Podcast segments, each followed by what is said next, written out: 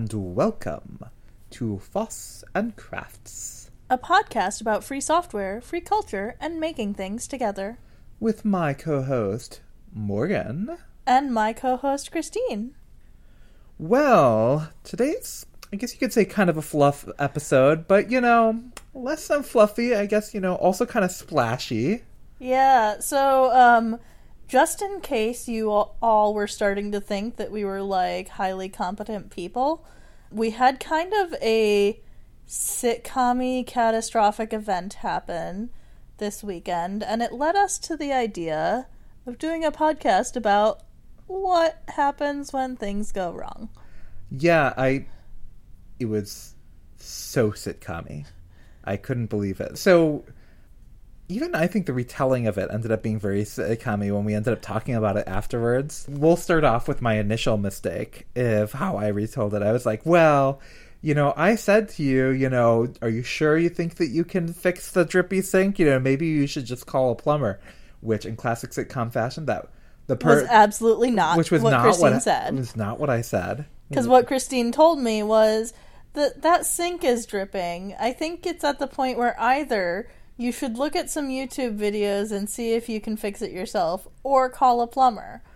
Hey, it wouldn't be classic sitcom fashion if after the fact I wasn't giving you a hard time, harder than you actually deserved in that particular case. All right, so from my perspective, I said to Morgan, "Hey, I'm gonna go put on my makeup," and Morgan said, "That's fine." And so I went up to put on my makeup, and then suddenly I hear Morgan yelling, Christine, could you come down and help me with this? And I was like, why is Morgan so upset? She just said it was fine for me to put on my makeup. And so I, but then I was like, oh shit, something's wrong. So then I ran down the stairs and I run into the bathroom and I see this very sitcom like, there's like a geyser coming out of the, out of the handle of the sink, the handle like of the hot water, the steaming geyser. Yeah. So what had happened was I thought that I had turned off the input valve. I turned it as far as it could go. The main mistake I made was that I hadn't tested the handle to make sure that the hot water was off. And we'll get back to that valve in a little bit. But so I I took apart the the handle of the uh, uh, of the sink so that I could replace the seating and the spring so that it would stop dripping. And as soon as I got like the centerpiece out, I pulled it out and there was a geyser. And then I spent like probably about a minute or two doing the very sitcom like I can fix this by myself, grabbing towels and like trying to shove the piece back in to stop it, which obviously was not going to work. And then I was yelling from the bathroom, which Christine could not hear. So eventually I was like, okay, I'm going to leave this massive mess alone for like 10 seconds so I can run to the bottom of the stairs and yell at Christine.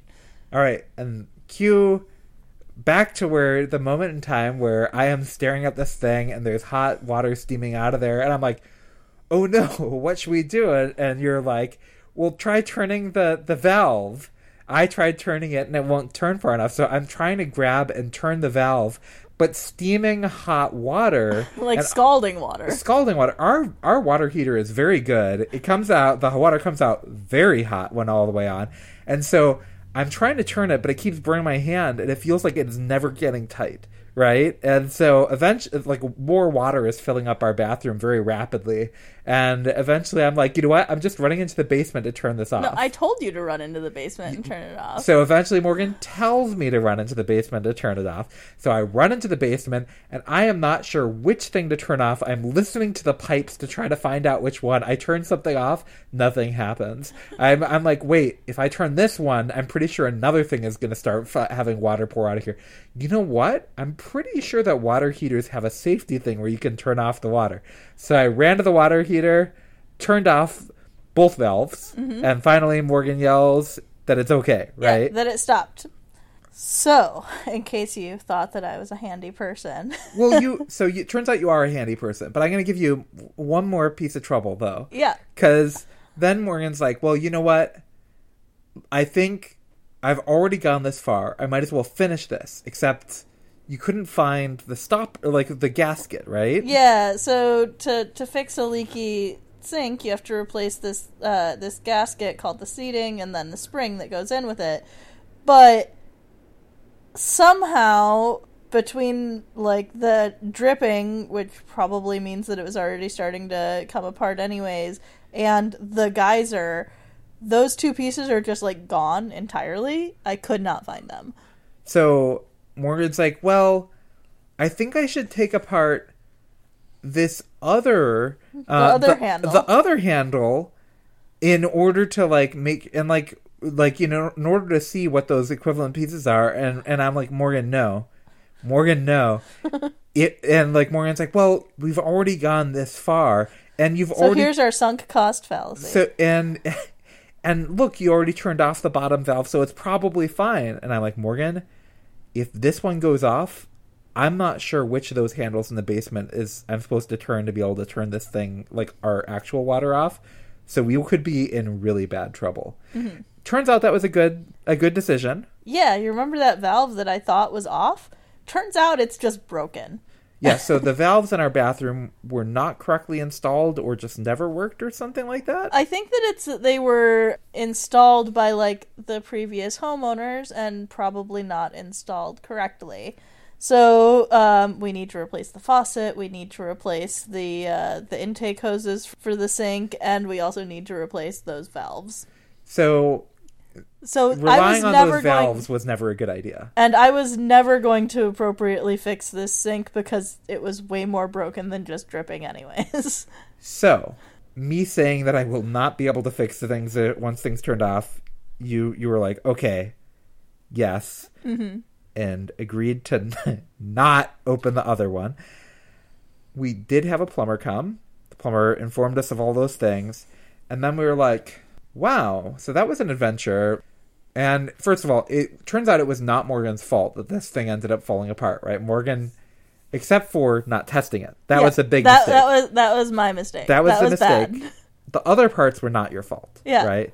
So we were we thought we'd have this episode as in terms of kind of a light episode in between where we talked about when things go badly, Hilariously badly. hilariously badly, and if you're looking for serious content, the main thing you'll get out of this is maybe some like self help book level of like lessons of failing up and stuff like that. Yeah.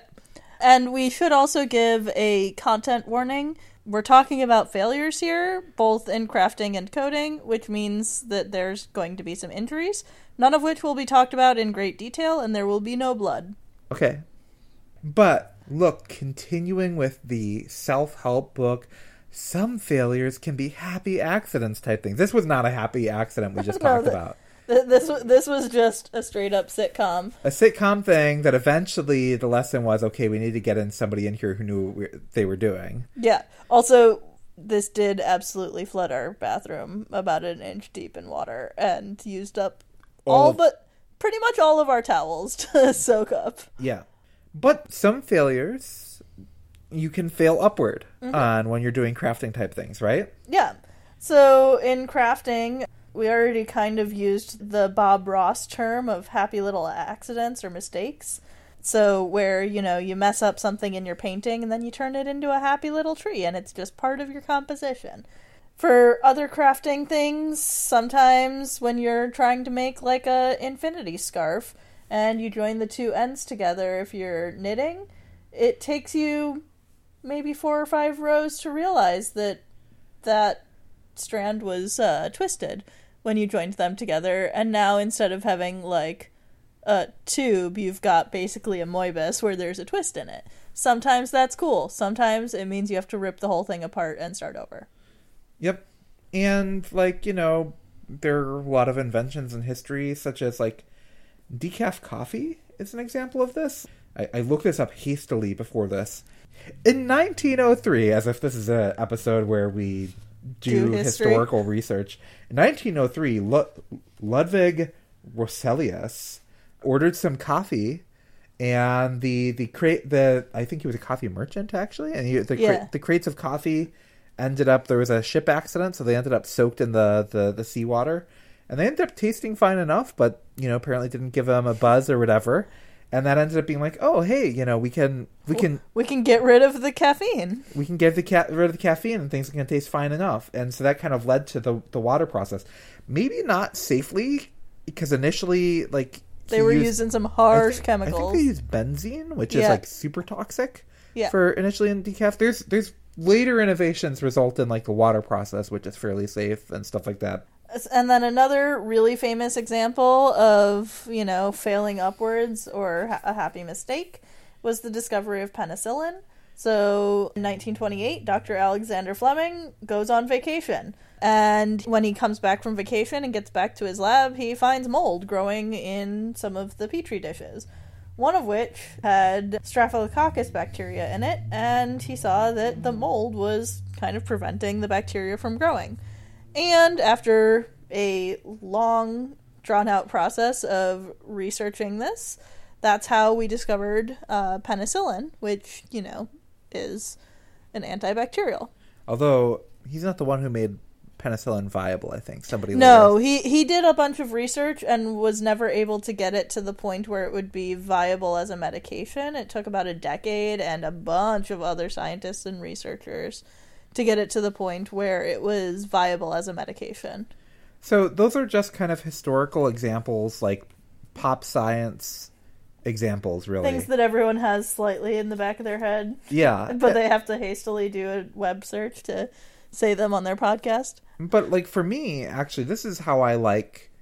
Sometimes when things go badly, they go, you know, your your your bathroom is flooding, you know, and sometimes they result in I don't know society changing medication type things eventually, right? Most Or, of our you know, mistakes are not the discovery of penicillin. Uh, or even decaf coffee. But like I think changing the ability to fail incrementally versus failing all at once mm-hmm. can make a big difference, right? So I for example, you like to bake. I do. I don't like to bake. Yeah. And the reason I don't like to bake is I like to cook and I like to keep testing things as they go. And like I screw up a lot. And then the the things I screw up actually become part of what I'm like, you know, I'm like, "Wait, oh, I didn't intend things for go this to go in this direction."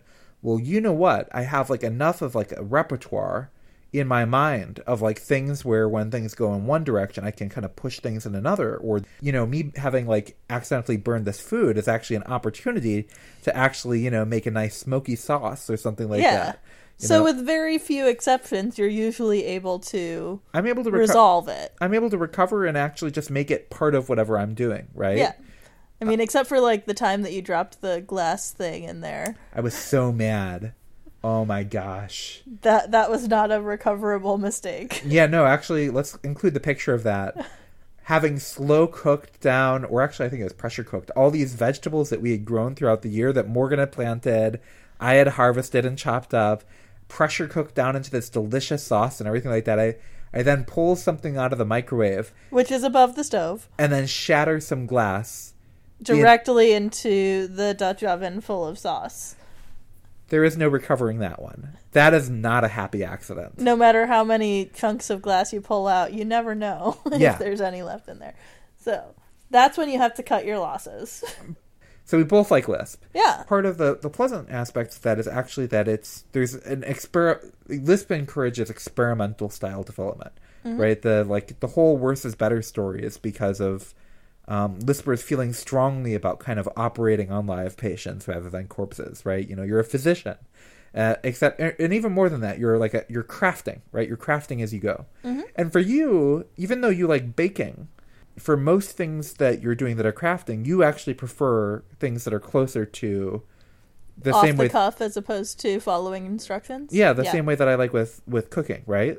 Yeah, so I have a lot of happy little accidents in uh, in my crafting things in the same way that you do with your cooking. Can you give an example?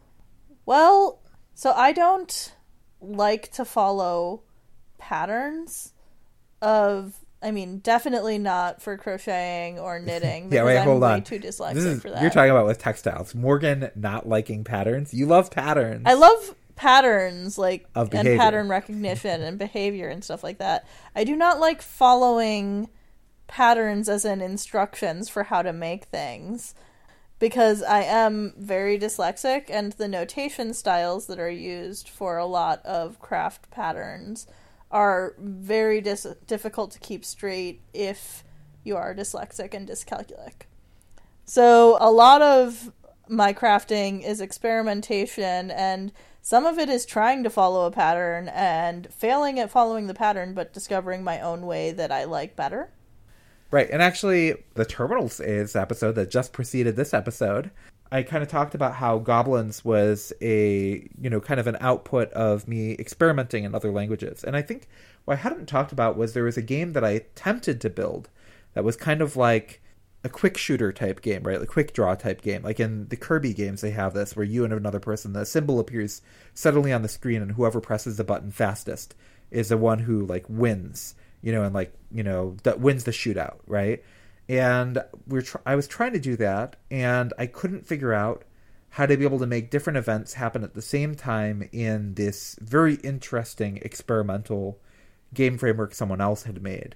And trying to figure out how to be able to make events happen at the same time because their system there's some goofy ideas about it led me to actually think well how would i design this and that actually led to goblins in many ways so yeah Yeah. That's our section on happy mistakes and failing up. Now we're just going to tell a slew of anecdotes of uh, kind of hilarious ways that we have failed in crafting and uh, coding. So, one example that I'm guessing at least one person or two people in the audience out here who have done a lot of uh, hand sewing have probably also done is sewing whatever your project is into the clothing that you're wearing. So I distinctly remember like when I was a kid and doing embroidery and sitting like a kid does like kind of curled up with your knees up on the couch and my embroidery hoop just kind of sitting on top of my leg. I definitely sewed my my embroidery project hoop and all to my skirt at one point. um that is always fun because then like that one's not a happy mistake because it's very difficult to just preserve your work and move on unless you're gonna like cut out your skirt or something like that. So you have to tear everything apart. you know i'm completely misread what this was on the sheet and i thought that it was something else i thought you were to sit talk about how you would use hula hoops to like make your ren fair Oh, I did use I I have used hula hoops to make a hoop skirt for a I- Ren I was like, did Morgan accidentally sew the hula, hula hoop into the thing? I thought that Morgan planned that. No, I I did plan that. I don't know if that that one wasn't a mistake though. That was me being like, I need a hoop skirt for this Ren Fair costume. But buying a hoop skirt, either I'll get like a really cheap one that's not going to last or it'll be really expensive. So instead, I made one using hula hoops. So that was deliberate. That was deliberate. The only accident here is me misinterpreting it, meaning that our listeners get a bonus crafting story. yes. Okay. I would not actually recommend using hula hoops for a hoop skirt though because they don't have enough give. So they restrict how far apart your legs can get when you're walking. So if you try and like run while wearing a hoop skirt made out of a hula hoop, you're gonna trip. Oh, okay. Also, maybe just don't run while wearing hoop skirts cuz there's a good chance you're gonna trip regardless. So my biggest failure that I can think of in, in well, it's not my biggest failure, but my biggest failure. This is my greatest failure of all time. This is a failure that I think ended up being very defining, though, as in terms of it. It helped me in my presentation style mm-hmm. by failing so dramatically that I realized, you know, I don't need to be afraid of presenting anymore because I managed to Cuz it's not going to get worse. So at PyCon during a lightning talk one year, I like maybe about 15 years ago. Yeah. a long time ago. I was presenting on the animation framework I used to propose to Morgan, which that's a separate story, maybe for someday. That I- was not a failure. No, that was not a failure. Uh, Morgan did say yes. Uh, We are in fact married. I wrote an animation framework in Python to propose to Morgan of my a character of me proposing. And and anyway, the point is is that at PyCon I was giving a presentation on this, and PyCon's lightning talks are like a big deal. And you know, this is my first time giving a presentation in front of this many people. This was like you know, like a thousand people, I thought, or something like that. I don't know if it actually was. but I was gonna give this presentation. You know, you only have like ten minutes on stage or whatever. And I had written my presentation in the animation framework so that, you know, as you move forward, it actually explains things. And I had given this talk at like the local Python user group, but not in front of this big of an audience. And, it hadn't been recorded. And it, and it hadn't been recorded. And so I went up on stage to, to present this, and something went wrong during the middle of the presentation where I stopped being able to advance kind of the slides. And I hadn't written anything where I could move backwards um, in the animation. And so I had to go to my command line and kill the program, and I was going to start it back up again. But then when I killed the program, something went happened where suddenly the terminal it started spinning rapidly backward through the history. It was like going like like backwards and backwards through the history. And that was probably like a key being stuck or something like yeah, that. Yeah, it was probably a key being stuck, and I that's immediately what I thought. And so like I was trying to find which key it was that was stuck because I knew I was already running out of time because I had been halfway through the presentation, and so I started trying to hit keys on the keyboard, and like and, and, then. And, And, then, increasingly frantically. yeah, and then I eventually realized this talk is doomed. And like this was like this I was presenting it on a keep uh, a ThinkPad, like an ancient one that was like almost dead already anyway, and I was like this talk is doomed and this ThinkPad is doomed. I am leaning all in and people had started laughing as I was like smashing my hand on the keyboards and I'm like, "All right, Christine, we're going all in." So I just start smashing my hands dramatically on the keyboard And eventually, like, punching the keyboard. just like humorously on stage and just like and I just like gave an, a frustrated shout of like rah and I'm like well okay I guess that's the end of my presentation and like the the audience was erupting with laughter and I was leaving the stage and like and Jacob Kaplan Moss said like that was the most memorable talk of all of PyCon and I'm like well not for the reasons I wanted it to be and he said eh that doesn't matter People still bring that talk up sometimes, like at conferences. Yes. People remember that talk. so what I realized was if I failed that hard and people really enjoyed it, I can probably lean into failure. Yeah. I had a couple of other talks. It's none as funny as that, where I also kind of like, you know, like just kind of leaned into being over the top. And so maybe that's why decade plus later doing Foss and Crafts. Yeah, and, we're on a podcast. and Christine, obviously the over the top ridiculous co-host of uh, the podcast, just leaning into it. Morgan's, Morgan's raising. Yeah, you missed a You missed a serious eyebrow raise there. Sorry, podcast format, you cannot see the facial expressions I give my wife when she's being ridiculous. All right, well, it's time for Morgan to talk about Morgan being ridiculous. What's something ridiculous that's happened with you? So, uh, few episodes or a couple episodes past at this point, we talked about the creation of our van, so converting a cargo van into a camper van. And I mean, there were a lot of smaller failures on that process. Um, I think including setting up I had to redo the uh, the bookshelf in it where I had already started putting it together and then I had to disassemble it and redo it because I could not fit physically my screwdriver into the space it needed to go to uh, to finish one of the things. But the funniest story of of uh, that, which I think I did tell on that that previous episode, but we're gonna tell it again because it was pretty epic, was there was this old gross mat that was in the van, and when I pulled it out, I just kind of like ripped it out and tossed it on the on the driveway behind the van, and then I started like cleaning out the van and started doing the rust remediation and stuff like that. But one of the things you might not realize before you start working on a cargo van that you cannot physically stand up in is that's a lot of time to be kneeling while doing work.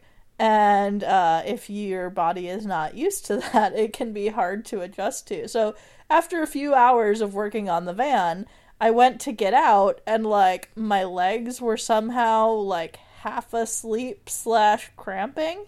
And I go to get out of the van, and I just kind of pratfall face first out of the van. And luckily, that gross, perpetually moist, disgusting mat was still sitting at the end of the van on top of the driveway because that meant that I just fell face first into a disgusting mat instead of A disgusting, mo- mysteriously moist mat. yeah. But that is preferable to just falling face first into asphalt out of a van, which probably would have been a more serious injury than just my pride. Right. Yep. yep. So I'm going to tell a former work story, which should I tell this or not? I think it's probably fine. It's been over a decade. Yeah. So this is me making a mistake, but I it was kind of revealing. So the Creative Commons license chooser, where you can choose between, um, you know, the different licenses, and it'll give you the output that you can copy and paste to different sites. In Creative Commons, on that license chooser, it would have an RDFA, the machine readable metadata, like which license you had chosen, and that is actually used by a number of different like web crawlers to actually identify which content is under which license and so that they can like power their image search and stuff. Well, I had worked on a rework of that and and the rollout for the new version of the, the license chooser went live on a Friday. You know, obviously the time when something should go live is on right before a weekend, right? Because that's definitely when you'll be able to fix your bugs. Right. So that went live, and I came back on Monday and realized immediately nobody sent us any message or anything. I just realized immediately that I had made a mistake and that the license chooser was actually not spitting out the right license metadata. So you'd select a license and it would actually give you the right license text, but the for for the human readable text. But the machine readable version that you could copy and paste to your website was actually wrong. And so people were mismarking their their pages, and I felt for a whole weekend. For a whole weekend, and I felt terrible about this. And I sent a really apologetic email to the tech thing. I was sure I was like screwed and going to be fired or something. But our sysadmin at the time sent an email saying, "Well, that just goes to prove that nobody's paying attention at all to the metadata initiative." and my boss was like, "Yep." and, but that did actually kind of influence my thinking about like you know okay manually marking things up you know the whole machine readable version of human readable things we are one of the few places that is delivering this for people and it, it is having an effect like it's being used by things but obviously you know you know our sysadmin was right people people just didn't realize so the i would have figured we would have had a bunch of angry emails and we didn't and that was kind of illuminating in its own way. Mm-hmm. Yeah. This next story I'm going to tell does involve an injury, and it also involves a saw, but I'm going to remind you that there's no blood. So it's not going to be as bad as the lead up to the story, to the injury, is going to sound. As I've mentioned in a previous episode, during my dissertation research, I constructed a Roman two beam upright loom. And in making that, I needed to make the loom heddle jacks, which are the part that sticks off on the two sides of the frame of the loom and you can and it props the heddle up for one position and then when it's not propped up it's the second position but that required cutting basically like a chevron shape into a round dowel like a two inch round dowel and i made the very questionable decision to use a miter saw to do this because I could get the angle and just basically cut like halfway, pull up, rotate, and then cut the other half. Um, so that I would get like this little arrow cut out instead of like a straight cut. And cutting the second one of these, the dowel moved and caught my middle finger between the dowel and the saw and then the saw binded, which is basically like if the saw blade is not going in at the right angle, then it just kind of like jerks kind of violently and then uh, doesn't move properly. Which means that my middle finger got stuck between the dowel and the back. And I'm pretty sure that I broke my finger. But this happened in like probably April of 2020 and I did not want to go to an emergency room for a non-fatal injury. I'm pretty sure I encouraged you to go. Oh, you you told me to go to the emergency room, but like there's very little they can do for broken fingers anyways. Well, they can they can put it in a splint. They can and they probably should have cuz my finger is still a little bit bent and it still hurts sometimes.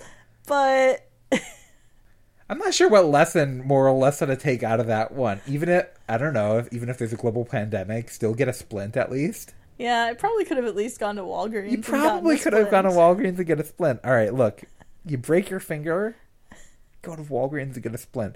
That's your lesson, people. All right, all right. Well. So just so the moral of this episode in general is everyone makes mistakes and sometimes they're funny, sometimes they're a little bit horrifying.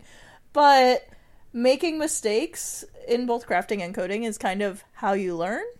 but I guess let's end this one with a partly why Morgan is the much more crafty one, and I'm the one who deals with imaginary worlds of software more often. Would you like to tell? So people sometimes people are surprised when they hear Christine is not allowed to touch power tools. Yeah, sometimes people think I'm just like controlling when they hear, "Oh, Christine's not allowed to touch my tools." But that's actually Christine's rule, not mine, That's right. because Christine I'm way too much of a klutz. is a klutz. Okay, so before I built the library for our house, I was building kind of like a prototype. Whoa, whoa, wait, wait.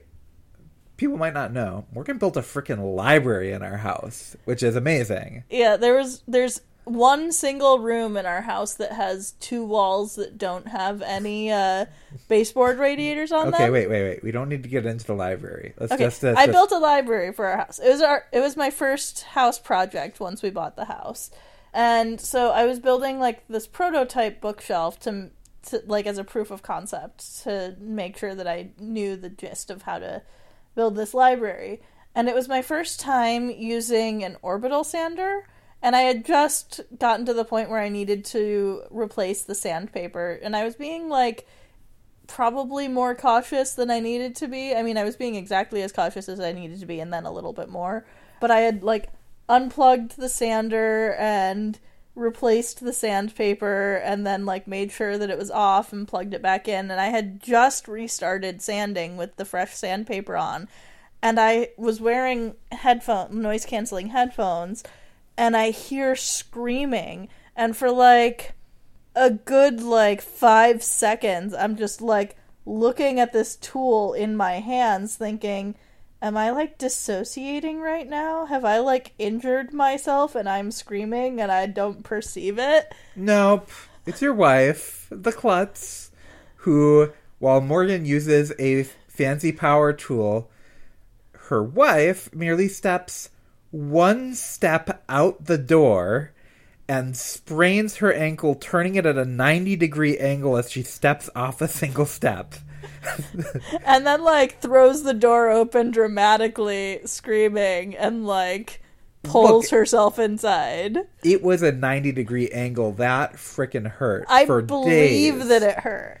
So yes, so Morgan uses the power tools. Christine does not use the power tools. Morgan, Christine cooks in the kitchen and programs the softwares. Christine does not touch the power tools. Anyway, that's the reason. Uh, the whole reason for that is knowing your limits, so that the Yeah. failures can be funny and, And not, not- Traumatic. traumatic and life ending. And on that note, make mistakes. Learn stay- from your mistakes. Make making mistakes possible and safe and not dangerous. Yeah, take the steps that you need to take so that your mistakes are not catastrophic. And on that note, bye everybody. Thanks, bye. Foss and Crafts is released under the Creative Commons Attribution Share Alike 4.0 International License. It's hosted by Morgan Lemmer-Webber and Christine Lemmer-Webber. The intro music is composed by Christine Lemmer-Webber, meaning myself, in MilkyTracker and is released under the same license as the show.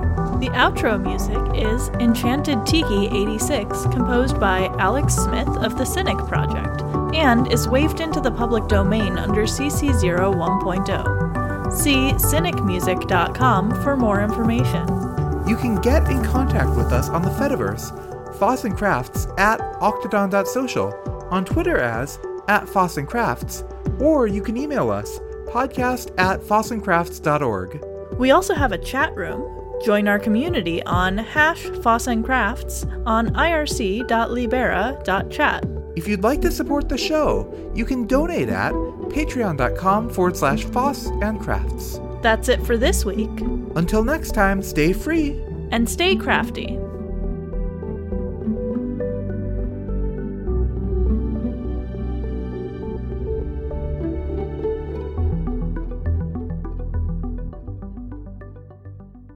Wait, did you write?